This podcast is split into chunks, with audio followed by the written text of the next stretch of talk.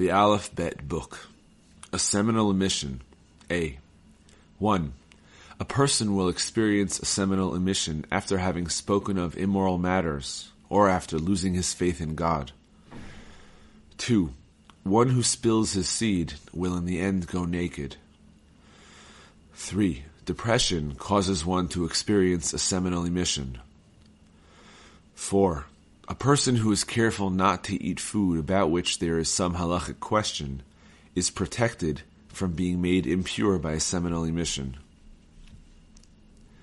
5. One who has experienced a seminal emission should immerse in a mikvah before eating at the tzaddik's table. 6. Rejoicing in the good that befalls the tzaddik is a rectification for wasting one's seed. 7. By mocking others, a person will come to pollute himself with a seminal emission. 8. Wasting seed comes from frivolity. 9 and 10.